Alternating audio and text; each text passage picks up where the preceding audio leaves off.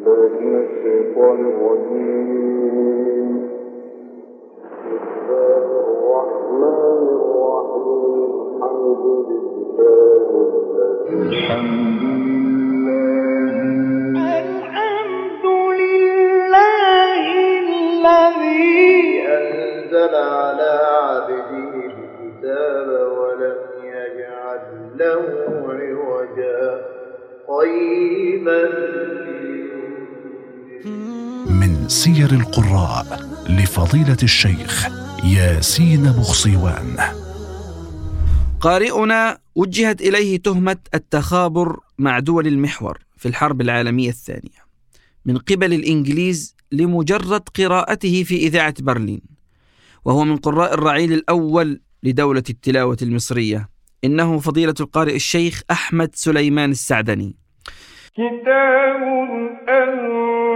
أنزلناه مبارك مصدق الذي بين يديه ولتنذر أم القرى ومن حولها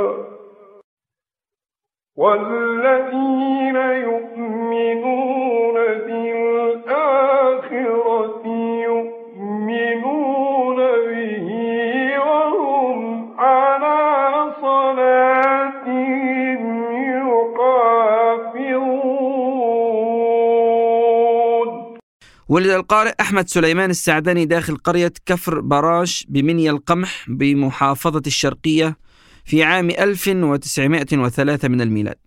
بدأ حفظ القرآن الكريم داخل كتاب القرية وفي الثلاثينيات من القرن الماضي جاء إلى القاهرة وتلقى القراءات على يد شيخ القراء الجريسي والذي رشحه فيما بعد للقراءة بمسجد الإمام الشعراني.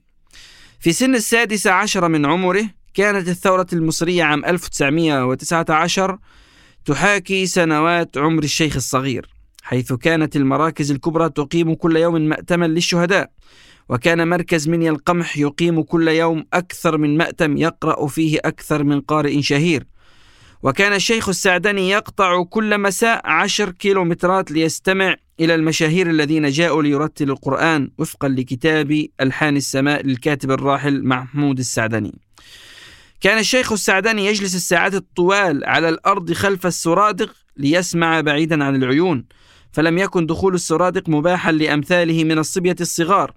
وذات مساء بكى الصبي الصغير وهو يستمع للشيخ البربري وود لو يصافحه ويقبل يده ولم تتحقق أمنيته قط. وحتى عندما أصبح الشيخ السعدني رجلا توفي الشيخ البربري ولم تتحقق الأمنية. ظل الشيخ السعدني يقرأ القرآن ويغرد كأنه طير خرج عن السراب. ولكن بدأت شهرته الحقيقية عندما قرأ في وفاة الزعيم سعد زغلول وبعدها في الإذاعة المصرية في عام 37 وتسعمائة وألف من الميلاد ليصنف من القراء المعدودين داخل الإذاعة المصرية. وفيما بعد ذاع صيته في الإذاعات الأجنبية والعربية بحيث أصبح أول قارئ يسجل صوته في الإذاعات الأجنبية.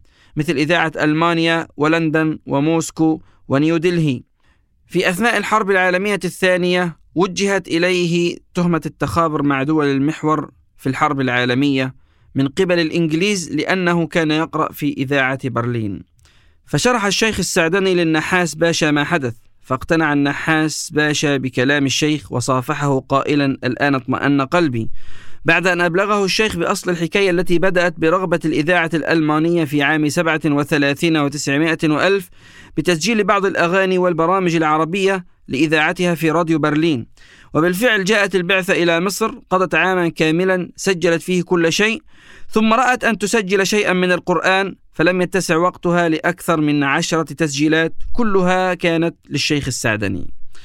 وعندما نشبت الحرب العالمية الثانية في عام 39 وتسعمائة وألف استغلت برلين الفرصة فراحت تذيع شرائط الشيخ السعدني كل مساء من محطتها العربية ومن هنا أتى اتهام المخابرات الإنجليزية للشيخ بأنه من عملاء المحور.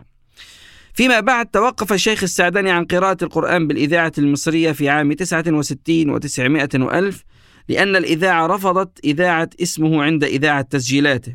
فرفع قضية لاسترداد حقه ولكن القضية ظلت حبيسة المحاكم إلى أن توفي في شهر أبريل من عام 76 و900 وألف من الميلاد.